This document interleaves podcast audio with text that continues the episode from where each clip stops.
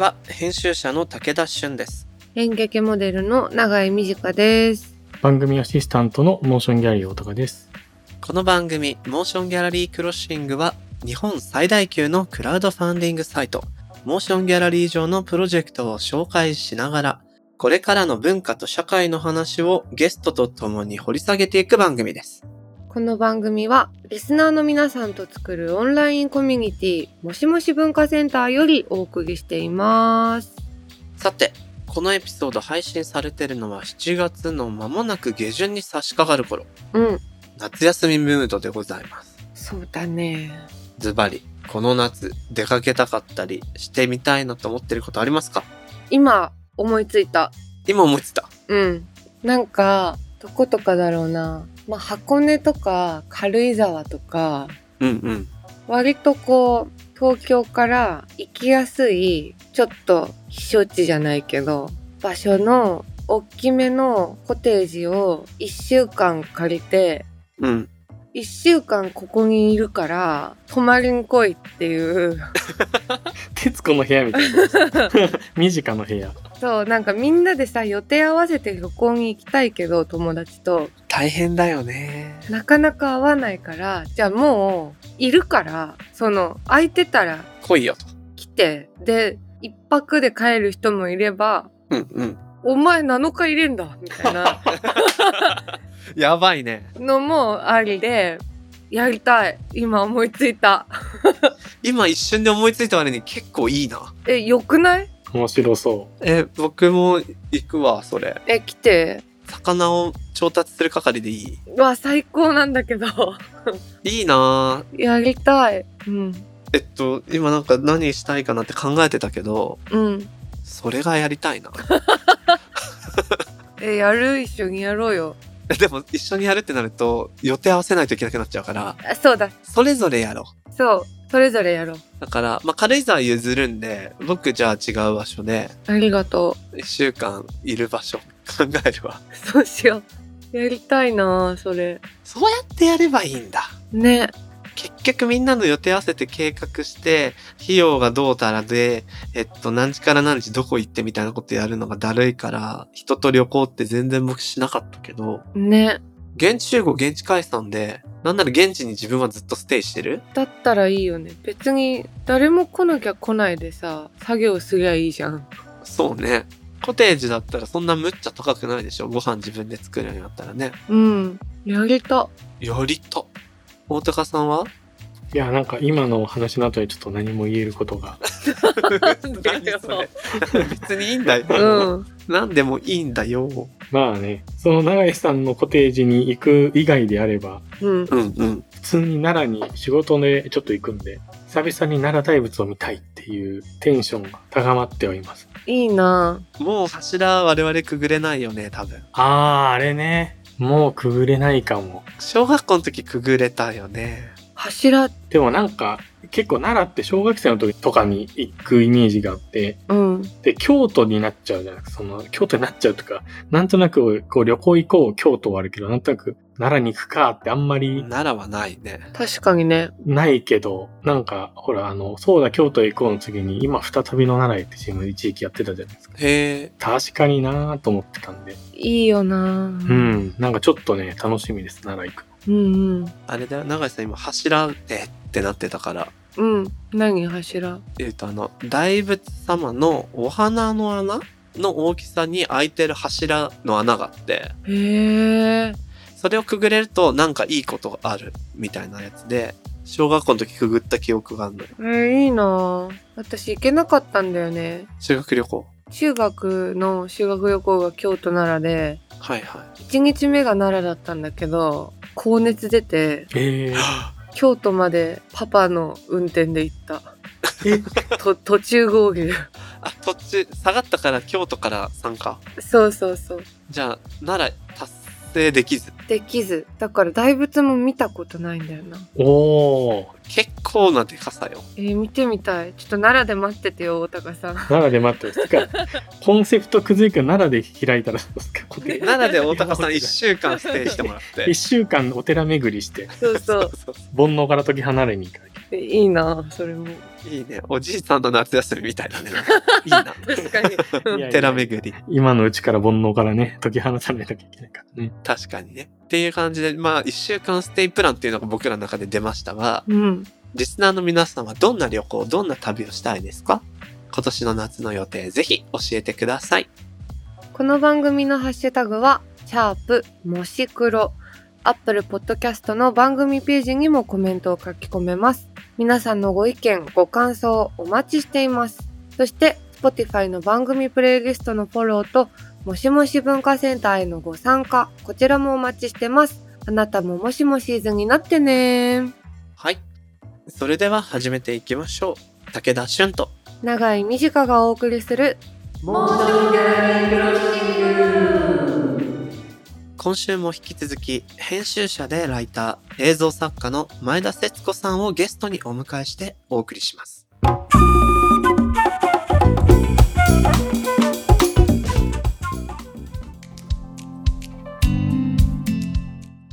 さて、今月は特集、樹木と命と題してお送りしております。序盤から熱いお話いっぱいでしたけど、長井さんどうかな？いや、本当にもう聞いてるだけですごい熱い気持ちにこちらもなったんですけど、なんかこう、あ自分にも何かできることないかなってすごい聞きながら思って、でも全然やっぱり知らないことが多いので、そうね。なんかこう、今自分にできることはないのかなっていうのをぜひお聞きしたいというか。前田さんいかがですか？はい。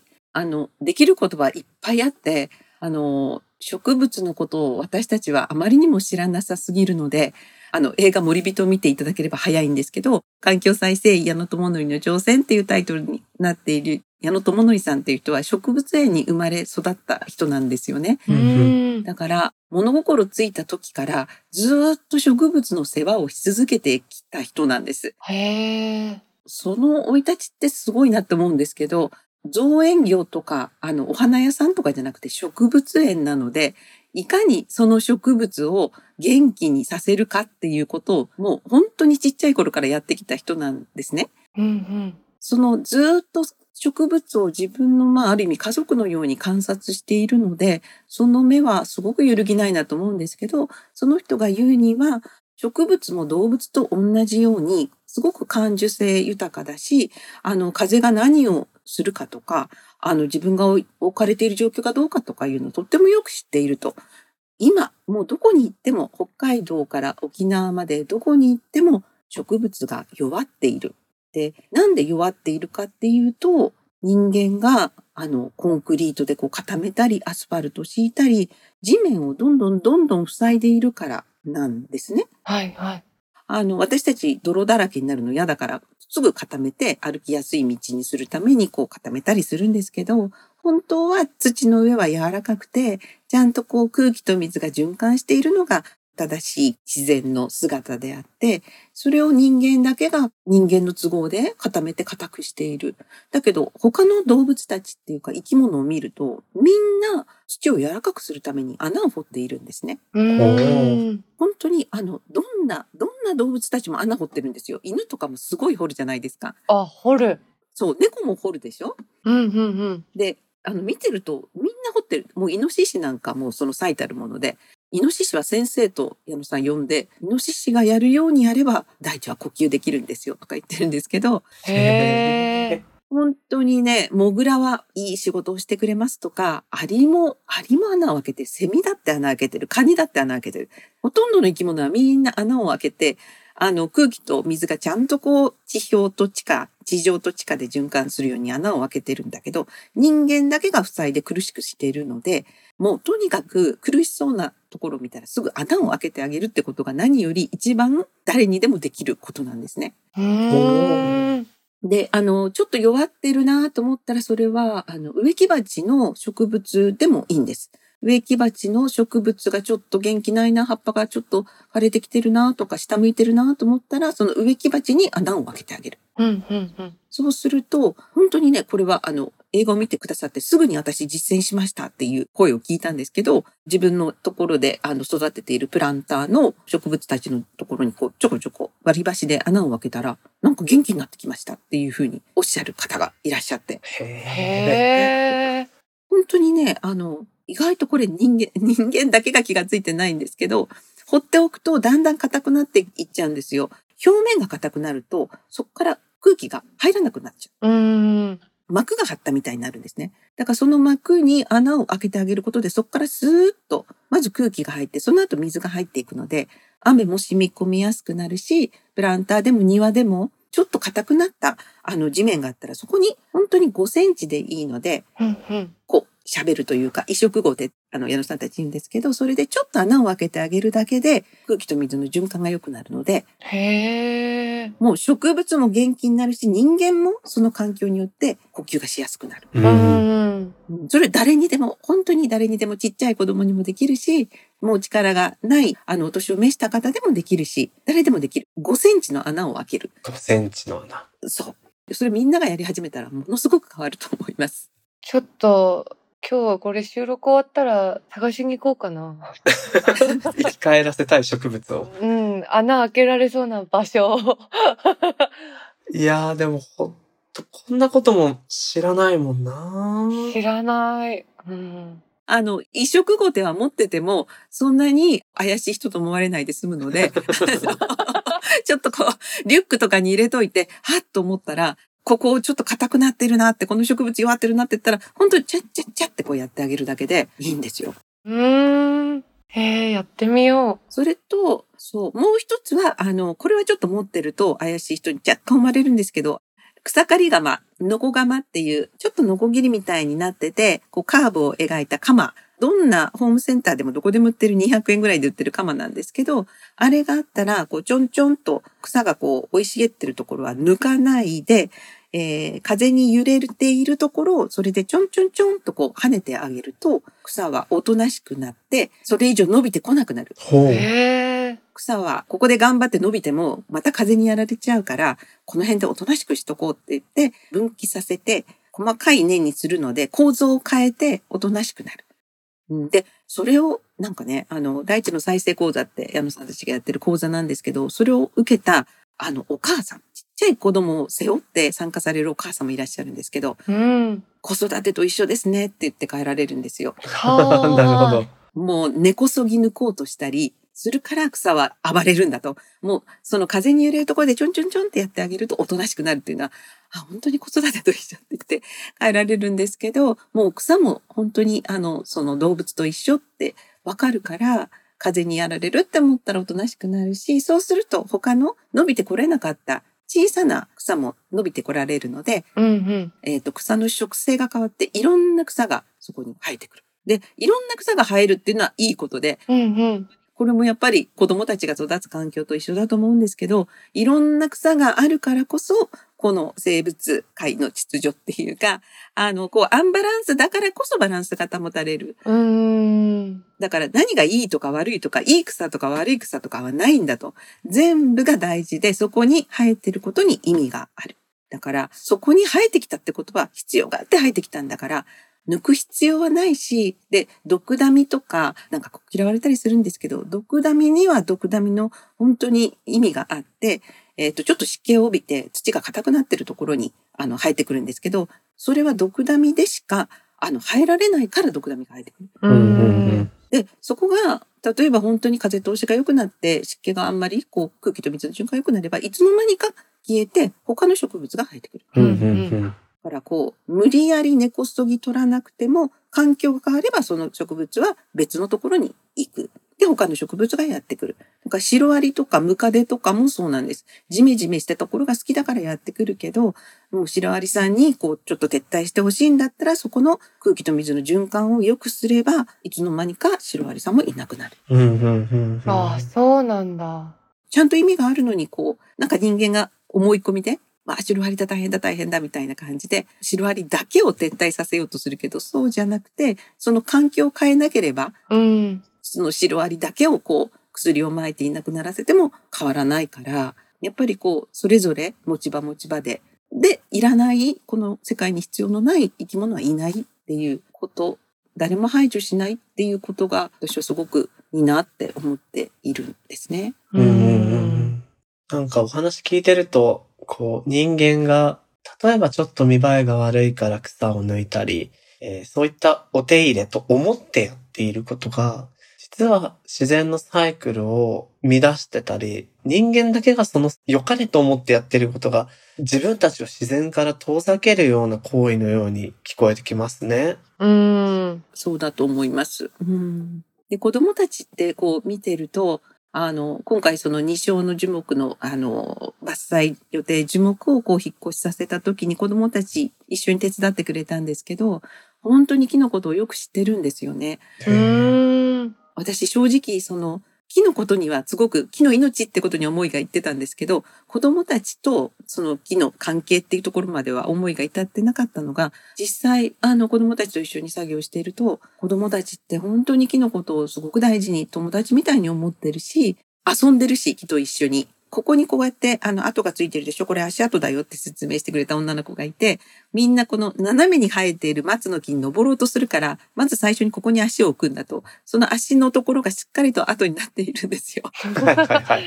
で、途中までしか登れないんだけど、いや、本当にみんなこれ頑張って登ろうとしてるんだなっていうのがわかるし、で、こう、今回、あの、本当にみんなが大事にしてたガチャガチャの木っていう名前をつけてた八重桜があって、で、あの、結構まあ本当にある意味傷んで弱ってるんだけど、中にこう空洞ができてるので、上の穴からこう入れると下から出てくるっていうちっちゃな石とか消しゴムとか入れると、ポッと下からこう出てくるので、面白い。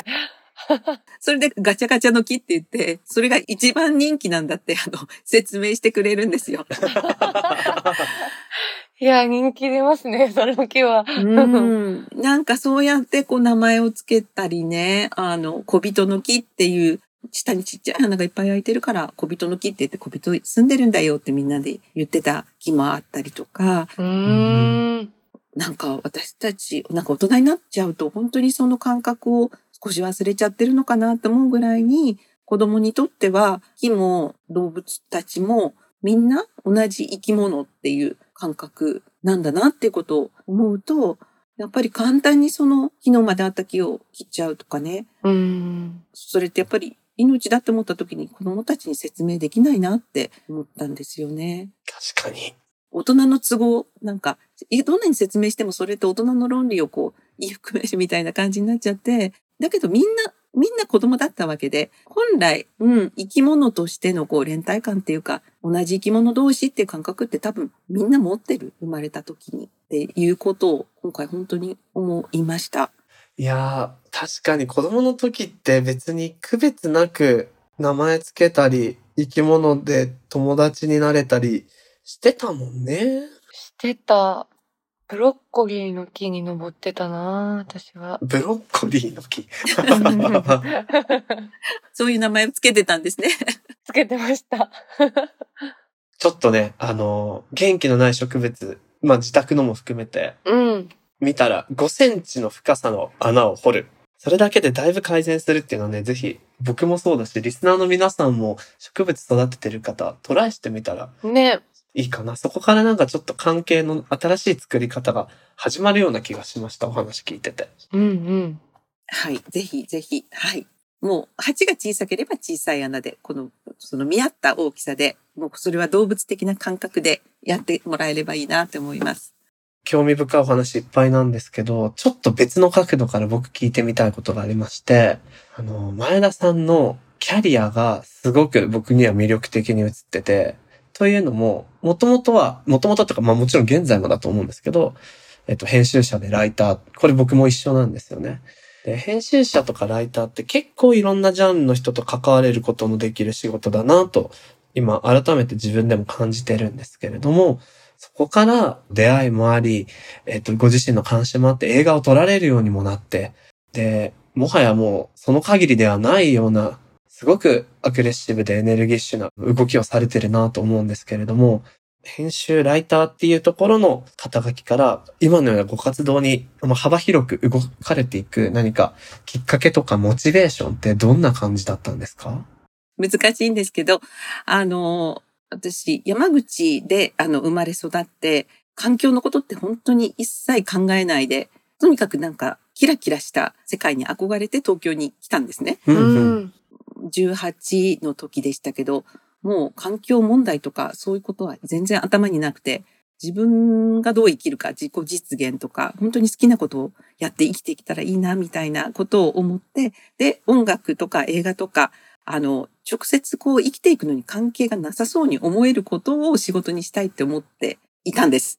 で、あの、大学卒業するタイミングで、ソニーミュージックっていうレコード会社、その時はレコード会社っていうところで、まあ、入社して、でもまあすぐにはあの音楽関係の仕事じゃなかったんですけど、3年後に音楽雑誌を編集するセクションに社内募集があって、で希望してそこに配属になったんですけど、うん。それから、まあでもその後すぐアウトドアの雑誌を担当することになり、今だったら私そのアウトドアの雑誌ものすごい盛り上がってできたのに、その頃はまるで関心がない、なぜアウトドアなんだろうと思いながら。で、その後、あの、まあ一番希望していた音楽の雑誌になったんですけど、すごいその頃はもう音楽雑誌もすごく売れたし、自分の好きな音楽に直接触れることができたし、すごく充実した日々を送ってはいたものの、何か、あの、なんかもっともっとこう、本当に自分の自由に好きなことをしたいってずっと、まあ会社員だったので、あの、とっても自由な会社でしたけど、でもやっぱり会社員で、うん。それよりはもっと本当に自分の人生だから好きなことに時間を全部費やしたいっていうふうに思ってたんですけど、でもやっぱり会社を辞める勇気はなかった。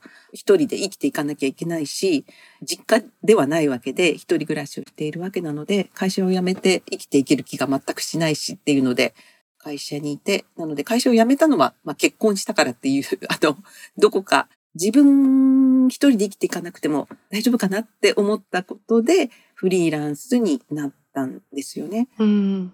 あの、ただそのフリーランスになったタイミングで、まあ、子供が生まれたこともあり、今度は、でしょう、今度は子育てっていうところの間ですごい好きなことにまた没頭する時間はない。まあ子供が熱を出したりしたら、どっちがこう迎えに行くのっていうことで、夫なのか自分なのかっていうそういうのもあるし、その間に、なんで働くのって夫に聞かれたことがあって、なんで働くのって、え？とか思って、そこまでして働かなくちゃいけないの？みたいな感じで言われた時に、いや、働くって働かなきゃいけないじゃなくて権利でしょ？と思って、仕事をするっていうのは権利であって義務じゃないっていうふうに、まあそこら辺もなかなかこう、あの、相入れないところでこう、やりとりをサラリーマンの夫としたりしながら、フリーランスの編集者ライターと、まあ子育てっていうのをこうやってきたんですけど、はい。直接環境っていうか、まあ今のこうやるその道への転機となったのは、環境雑誌のリンカランっていうあの雑誌の創刊の際に一緒にやらないっていうふうにあの誘われて、まああのもともといた会社が、えー創刊する際にあのもうフリーランスになっていた私に声をかけてくれたっていうことなんですけど、うんうん。それで環境の雑誌って正直その頃思って、環境の雑誌って一体何って思ったんですけど、確かに。うん。うん、今だったらまだわかると思うんですけど、その時には全然こうピンとこないみたいな。なんか書店さんもそれ何ですかって言われたらしいんですけど、でも、あの、結構ちゃんと売れたんですよ。あの、創刊の時から割と注目されて、で、私はその中でどうしても連載をやりたかったのが、辰巳よし子さんっていう料理家の方の連載をやりたいと思って、はいはいはい。はい、辰巳さんご存知ですか？はい、本いくつか僕持ってます。えー、本当ですか？わあ、嬉しいです。嬉しいですっていうか、すごい会社員の時から大尊敬していて、この人の料理って他と違うって思ってて、そうですよね。本質、本質を見極めてるっていうか、こう、料理に限らない物事、世界の本質がここにあるっていうふうに思っていたので、もう、あの、そういう環境の雑誌作るならもうこの人の連載をっていうのでお願いしに行って、辰巳先生にもすごいいろいろこう叱られながら、生半可な気持ちで新しい雑誌なんて作るもんじゃない。これ以上ゴミを作ってどうするんですかって怒られながら、うわすごい。怖い。でもすごい素晴らしい。うーん、いやもう本当に、本当に怒られて厳しくて。でも、あの、まあ、しょうがないよねっていうので連載させてもらって、それから4年半、辰巳先生のところっていうか、私、スープ教室にも習いに行ったので、先生って呼ばせていただくんですけど、えええ。で、そこでもう学ぶことがいっぱいあってありすぎるぐらいにあって、料理っていうのはやっぱり物に従う、自然に従うことなんだっていうことをもう常におっしゃっていて、味なんてつけてつけられるものじゃない。もう引き出すものであって、もう素材がどういうふうに食べてもらいたがってるかっていうのは素材に効くんですっていう、へえ。なんですよ。で、あの、もう手に持った瞬間に、このナスはどうやって食べてほしいかがわかるっていうことをそのお母様がおっしゃっていて、そのお母様から受け取ったものと加えて、自分のこう論理的な思考でイタリアに行ったり、スペインに行ったりして学ばれたことをこう、構築して新しい家庭料理を提案されてた方なんですけど、うん。その方のその自然界の見方っていうのと、矢野さんの自然の見方っていうのすごいピタって重なってたんです。いや、そうですよね。今お話聞いてて、すごい近しいだろうなと思いながら聞いてて。そうなんです。へえ。なので、もう本当に連載をしながらも、ものすごく学ばせていただいて大尊敬していた、えっ、と、していたっていうか、今もしているんですけど、辰巳先生がすごく怒ってらっしゃったのは、六ヶ所村の再処理工場のことで、はあ、はあはまだもう本当に2011年の原発事故の起こる前に6カ所、えっ、と、坂本龍一さんもストップ6カ所っていう活動をされていたんですけど、まあ、あんまり知られてなかった、あの、原発の、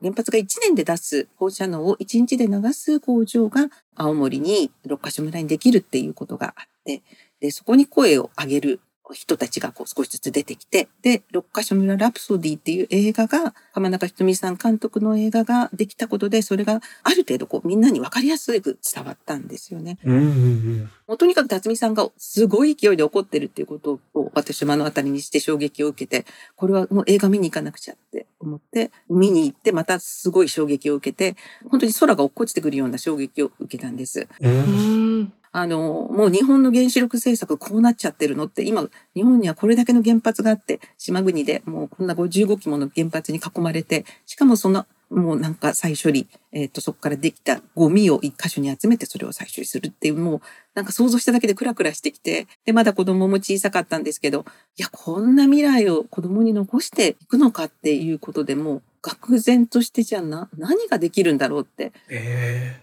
あまりにも巨大な、その経済界の仕組み、あと政治もくっついている、あまりにも大きくて自分一人の力でも太刀打ちできないような大きなこと。うん。だけど、でも知ったからには一緒にみんなで考えてほしいし、みんなにシェアしたい。あの、みんなに知ってほしいと思ったので、ロッカーシュメラ・ラプソディという映画の上映を初めて、あの、市民運動というか市民活動として国立でやったのが2007年のことで、そこから、こう、なんて言うんでしょう。もう仕事ではない、仕事でも家庭の、あの、家のことでもないことを始めた最初のきっかけが、六ヶ所村ラプソディの自主上映会でした。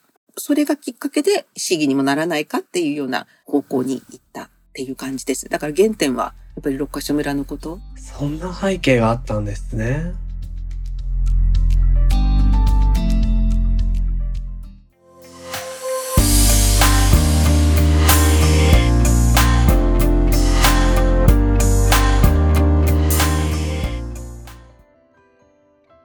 ここからは、モーションギャラリーで現在挑戦中のプロジェクトの中から、特に注目してほしいものを紹介するホットプロジェクト。大高さん今日はどんなものがありますか？今回は普段役者として活動している方の初監督、初脚本の映画のプロジェクトをご紹介するということで、ちょっと聞いてみたいのが初めての映像作品の制作に携わる時の緊張感とか高揚感とか、もしかしたら不安みたいなので、それぞれなんか経験をお聞かせいただきたいなと、ふと思いましたが、いかがでしょう？お、永井さん、最初の映像作品って何？どんな感じだった？私ね、昔、高校生の時になんか一瞬だけ事務所に入ってる時期があって、えー高校生の時すごい。そう、なんか全然、なんか違うみたいなので、3ヶ月くらいで辞めたんだけど、その時にドラマの仕事が多分初めての映像で、へえ。わけわかんなくて何にも説明してくれないしさ、それまで演劇だったから、なんか、一回やったら終わりじゃん。そうね。あなのに、なんか、え、え今やったじゃんみたいな。あ、何テイクすんだよみたいな。え、なんでもう一回やんのって思ったし、うんうん。めっちゃ覚えてるのがなんか、コートを脱いでハンガーにかけるみたいな所作がそのシーンの中であったんだけど、うんうん。でやって、もう一回別のカット撮りますみたいになってさ、なんでもう一回やんだろうって思ってたら、なんか助監さんが来て、さっきどっちの手でハンガー取りましたって聞かれて、なんどうでもいいだろうって思ったのめっちゃ覚えてる。どうでもよくないのよ、うん。今でこそ理解できるんだけど、当時は、なんでそんなこと気になるのこの人と思って。気味悪いなって思ってた。気味悪いな、やばいね。なんか、個人的にめっちゃ興味持ってんのかなみたいな。そう、なんで？みたいな。コート掛けマニアかもしれない。マジで確かに超気持ち悪いですね。それわかんなきゃね。つなぎとカットのつなぎとか編集とか頭に入ってないと。ってことだよね。そうそうそう、知らないから、気持ち悪いって思った。すごい、それ、なんか仕事として普通に頭に聞いたらまさかの超気持ち悪いって目線で見られたわけです。そう、ドン引きされてるっていう。かわいそかわいそう。悪いことした。う。いい話だな。なるほどな。僕はあれだな。あの、学生の時に映画を撮るっていうのをやって、うんうん。初監督作品は学生初めての自主映画あるあるの監督、脚本、出演、編集全部兼ねるみたいな感じだから、うん。すごいよな。しかも習ったことないから、これで合ってんのか？みたいな。うんうんうん。このシーンとこのシーン、これで繋がんのか？とか、わからないながらやって、あ、全然繋がらないからもう一回撮らなきゃとか、なんかそういうのをね、ひたすらやってた。いやー、すごいよな。面白かったけど、もう恥ずかしいね。絶対見れないね。うん。特にね、学生時代にやったっていうことの、やっぱ、なんかね、照れくささあるよな、きっと。学生時代の自分が自分に演出つけてんのすごい気持ち悪くない？いやー、それは結構、しょっぱい気持ちになるね。しょっぱい。でもいい思い出だよな、あれはそう、そんな感じです。ありがとうございます。では、そんなお話も受けて、今回は俳優、新野七瀬さんが監督、脚本に初長編した短編映画、対の海のプロジェクトをご紹介したいと思います。うーん。はい。この対の海は、新野さんのおじいさんとの記憶から生まれた作品です。えー祖父が亡くなるまでの半年間が、えー新野さんの人生観に大きく影響を与えるということで、見た人たちの心のどこかで生きている、誰かに寄り添える、そんな作品を目指して制作されています。はえー。なるほど。この、新野七瀬さん、まあ、俳優さんなんだけれども、そう、高校の学校行事で演出を経験して、うん。そして、以前にね、監督役を演じたことがあるんですって。ほうほうほう。それがね、きっかけで脚本を書いたことから、実際自分でも映画監督やりたいってなって、この作品を手掛けたっていうのが背景にあるみたい。へえ、素敵だな。いいよね。うん。でね、プロジェクトページが、これ僕今までで初かもしれないと思ったのが、えっと、文字も含めてすごい巻物みたいな画像を組んでくださってんの。うん、そうだったね。で、すごい可愛くて、これあんまないパターンだと思うんだけど、ずーっとそれをね、巻物で情報とか写真を見ていくと、最後に、ファンディングページ by 七瀬真野って書いてあるから、監督自身でこの画像も作ってるはず。すごっ。ね、いいよね、この作り方も。うん、かわいい。見やすいしね。デザインされてて、実際どういう工程でスケジュールが進むのかもイラスト入りで書いてあったり、うんうん。手書きのね、文字もいっぱいあるから、すごい温かみを感じるんだけれども、そうだね。で、えっと、監督のね、コメントも YouTube が埋め込まれてるので、うんうん。声でもお顔見ながら気持ちが聞けて、なんかこの作り方いいなっていうのを 改めて僕が感じましたね。ね、素敵。え、これどこで撮ったんだろう？なんか、メインビジュアル？良さそうなお家と海と、うん。で、木の冊子の古い古民家みたいな。ね、かわいいお家。で、えっと、目標金額はポスプロの費用として30万円を設定されてたんですけど、まあ短編映画っていうこともあるので、うんうん。もうすでに達成して70万円のストレッチゴールに挑戦中です。すごい。順調。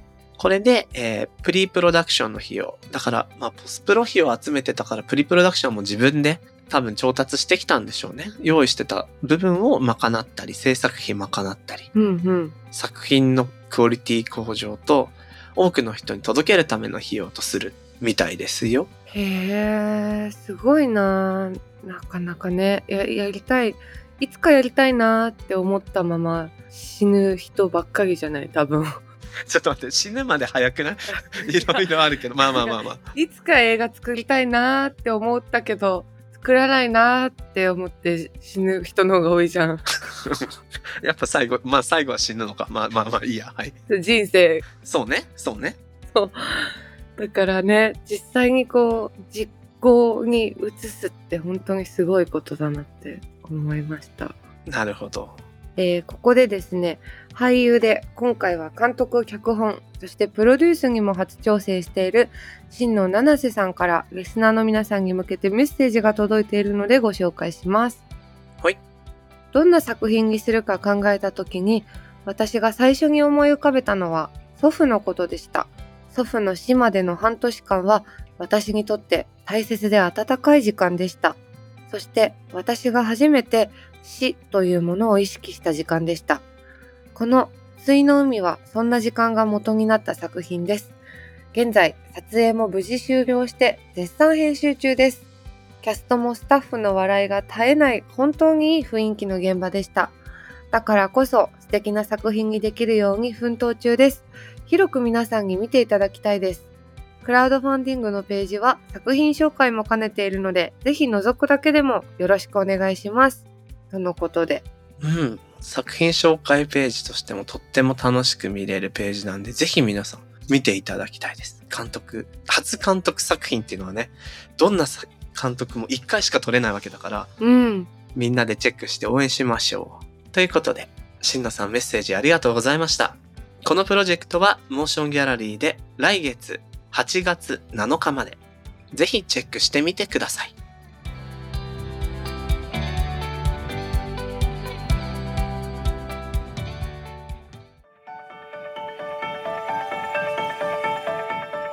モーションギャラリークロッシングエンディングのお時間となりました。はい。さて、3エピソード目も終了となりました。どうだったい？なんか、いやもうどうしようもなく私は虫が苦手なのね。あ、そうだったのね。うん。あらゆる虫が？そうだね。基本的にはあんまり虫とはこう仲良くなりにくいなっていう。うん。うん。でも、なんだろう。そういう自分が嫌だなっていう思いもあるわけよ。やっぱりこう、虫の中で眠れるような生き物でありたいわよって。どうどういう表現 虫の中で眠れる？うん一緒に寝れる方がいいよなって。ナウシが目指してる系ですか？うん、そう、それってやっぱいいなって思うんだけど、うん、でもまあ、嫌いだからってやっぱこう、悪、悪者にするの良くないなって思うし、なんかやっぱ、住みやすくしておけば、虫の世界を、うん。家の中に入ってこないじゃん。家の中なんて住みにくいんだから。そちらで楽しくやってればね、熊が里に降りてこないみたいな話と一緒かもね。うん。だから、どんどん土に穴を開けて、ほら、いい世界になったでしょって。していきたいです。その虫を、うん。なんだっけ、その、穴をね、開ける道具？持ち歩かないとね。持ち歩きますよ、もう。で、だってもう、こっちはね、ロケでいろんなとこ行くんだから、いろんなとこ穴開けて。そこら中でもうやって、虫をね、こう、遠ざけるとか減らすんじゃなくて、もうずっとここにいたいと思わせるっていう方向で、これからは生きていきたいと思いました。ちょっとね、仕事のね、強みを生かしてね、はい。自然と向き合うっていうことですよね。うん、そういうことです。素晴らしい。なんかこの学びでよかったのかな？わかんないけど、前田さんに今度聞いてみようね。ってか、ことになったらしいですよって。うん。なんか、今、久々に武田さんの心のこもってない素晴らしいっていう言葉を聞いた気がするんだけど。確かに、いつも褒めてくれるのに。今、ちなみに僕、素晴らしいって言った記憶なかったです。全然響いてないじゃん。AI のような。そうだね。うん素晴らしい。いや、そんな中でも、心を込めて素晴らしいが言える話題があって、お、あら。永井さんどうやら新しい中編小説、掲載されましたね。おめでといやー、ありがとう書いた素素晴らしい。嬉しい。お違った、全然違う。違う。ちゃんとした素晴らしいいただけたわ。僕の方から紹介させていただきます。ありがとうございます。長井短中編です。はい。タイトル、私は元気がありませんが、小説トリッパー2023年夏季号6月16日発売号に掲載されております。イエーイこれさ、ちょっと僕今日買っとこうと思ったの忘れてたことを今思い出させてもらったんですけど、嬉しラインナップも素晴らしいよ。い。ね、そうなんだよ。だって宮内祐介さん、川上博美さん、そしてインタビューには大前青さん、うん。永井さんはカバーにも名前が載ってるということで、カバーガールです。そうなの。ヘッドライナーじゃんって言われて、めっちゃ嬉しかった。だよ。そうだ、カバーガールというよりはヘッドライナーだ。そう、イエーイって感じですよ。対バンも豪華。そうなの。先輩方の胸を借りて。いいね。うん。これは中編結構大変だったんじゃないですか ?150 枚。150枚大変だったな。なんか、書くごとに一番大変だったなって思うから、次が怖いなって思う。次書くとき。次もっと長いの書けって言われるかもよ。確かにな。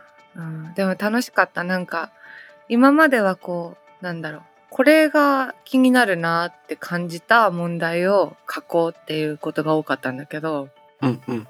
今回もそれをやって一回ケツまで書いたけど、あ、なんか本当に向き合わなきゃいけない、もっと小さな自分の問題から逃げているみたいな気持ちになってわお。